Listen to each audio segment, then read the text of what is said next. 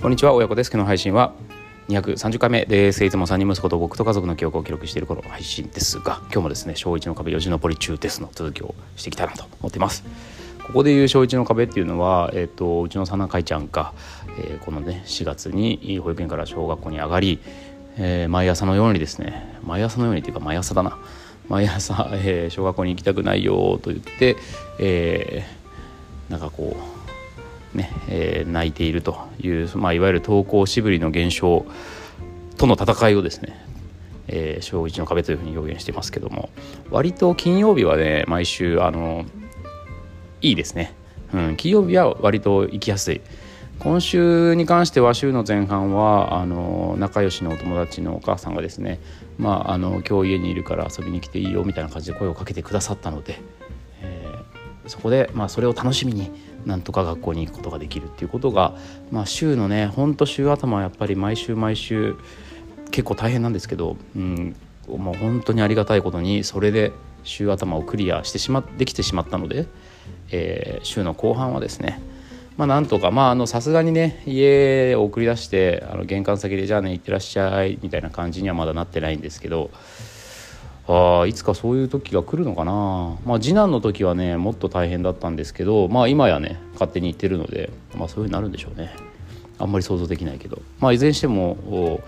手を引いてあの手を引いてって言ってもそんな無理やり引くことなく一緒に手をつないで小学校まで行き、えー、小学校の玄関先玄関入って、えー、クラスのとこに行くに向かうところでバイバイみたいな感じでお別れするというのが金曜日はかなりスムーズになるというのが、まあ、ここ最近のここ最近の週の、まあ、ルーティーンというかねパターンですね。はい。うんあのそうだな。こそうそう。子供っていうのはあの今日もね気が付いたんだけどあの教育科の石田勝則先生僕はよくその情報発信を、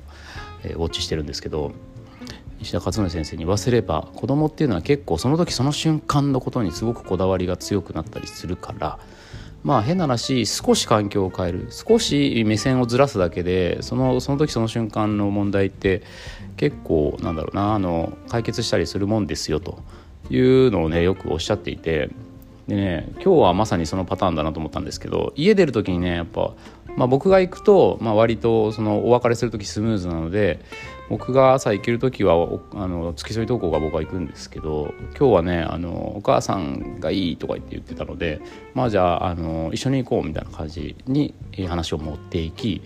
で、えー後で来てねとか言って言いながらちょっとなんか準備してるからみたいな感じで、まあ、妻が返答してであの後でじゃあ追いかけてきてねとか言って言って家出たんですよ。うん。で分かったとか言ってね。まあだからその瞬間はそれでやり過ごして、うん、で家出てみたら今日雨降ってたからもう雨すげえなみたいな感じで。でそのなんだろう周りの人の傘を観察してみたりだとかその雨の水たまりを観察してみたりだとかしていたら、えー、いつの間にか妻がああの後から追いかけてきてないということには全く 興味を示さなくなって。まあだからそういうことだなとまあ身をもってねその先生が言っている石田先生が言っていることはまあ本当その通りですねと感じることが日々起きています。うん、まあ今日なんかはだから出る時にそのねちょっと一瞬そういううなんだろう生きしぶりの症状みたいなのあったけど、うんえー、雨のおかげで今日は気を散らしてそのまますんなり学校に行くことができました。今日ね思ったのはあの玄関先でねあのめちゃめちゃ泣いてる子がいたんですよ。でその子も、まあ、うちと同じように、まあね、お母さんと一緒に学校まで来ないとで学校に入れないっていう子だったんですけど今日はね、まあ、よく見かけてよく挨拶もするんですけど今日はねちょっとなんか症状がすごく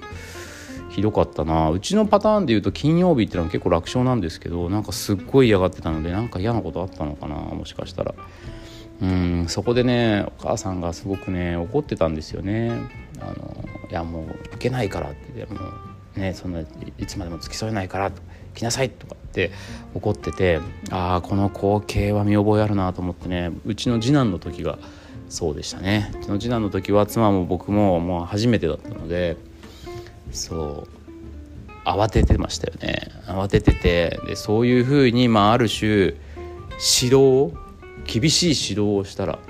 まあ、あるいはえー、とお父さんとお母さんが甘いからこっちに寄ってくるんじゃないか。厳しくすればねまあ別にもうなんかなんだ？ここにねいても怒られるだけだからまあ学校行くかみたいになるかな。みたいなのがきっとあったんでしょうね。あんまりそんなロジカルに考えてたわけじゃないんだけど、まあ、ある種のその焦りの感情がこう怒りという形で現れてただけなんですけど、まあ、もしかしたらねそういう風ななんか潜在的な先入観みたいなのがあってそれで怒ってたのかもしれないなって、まあ、自分のことを振り返ると思いますけど、うん、それをね次男の時にやってたんですけどこれ違うなっていう時ことに、まあ、いつか気が付いて次男の時はね23ヶ月続いたかな、うん、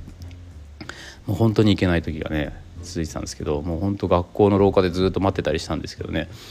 うん。まあだからその時にこれ違うなこうやって怒ってもしょうがねえんだなと思ってあ諦めて、えーまあ、怒らない子育て実験中ということにつながってるんですけどね。うん。その恐怖恐怖を植え付けてその恐怖がないような ところに逃がす。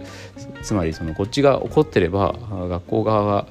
に逃げていくんじゃないかみたいな、まあ、それはちょっとありえないよね。よく冷静に考えれば、うん、そうなんですけど、まあ、そういうことをしてしまっていた。だからあ怒るのをやめて、えー、共感してあげるようにして。もうなんならもうできる限り付き添いますと。もう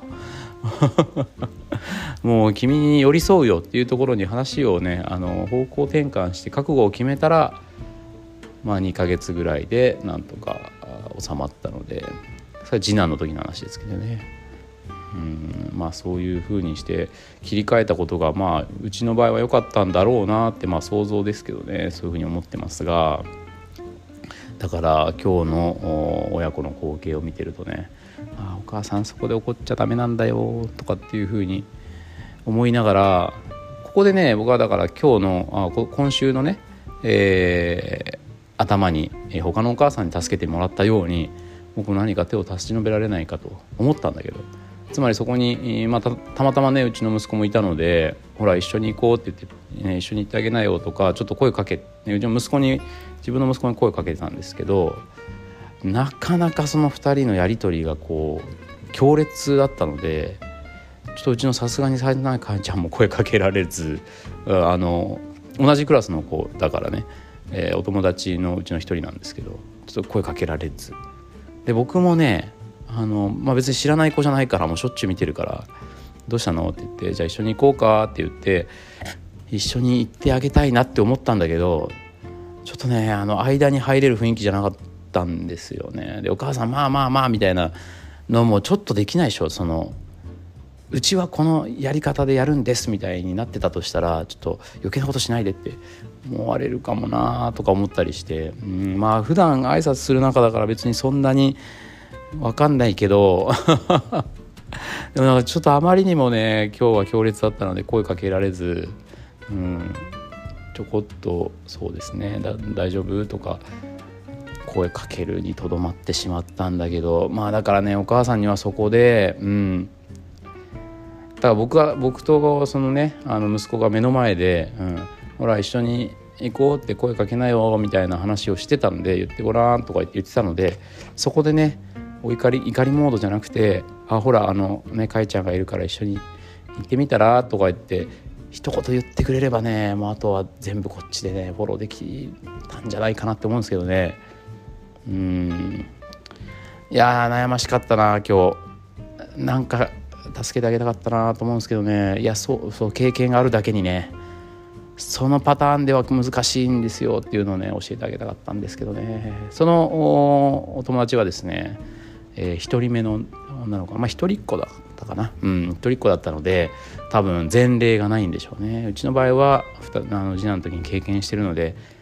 あそのパターンではちょっと難しいんですよっていうね、うん、一見遠回りに見えるけどまあ甘やかすわけじゃないけど共感してあげた方が、うん、味方になってあげた方がいいんですよっていうのをね僕は経験上知っているのでそういうふうにしてあげたいなと促したいなと思うんですけど今日は声がかけられる雰囲気じゃなかったので声をかけなかったことが今少し、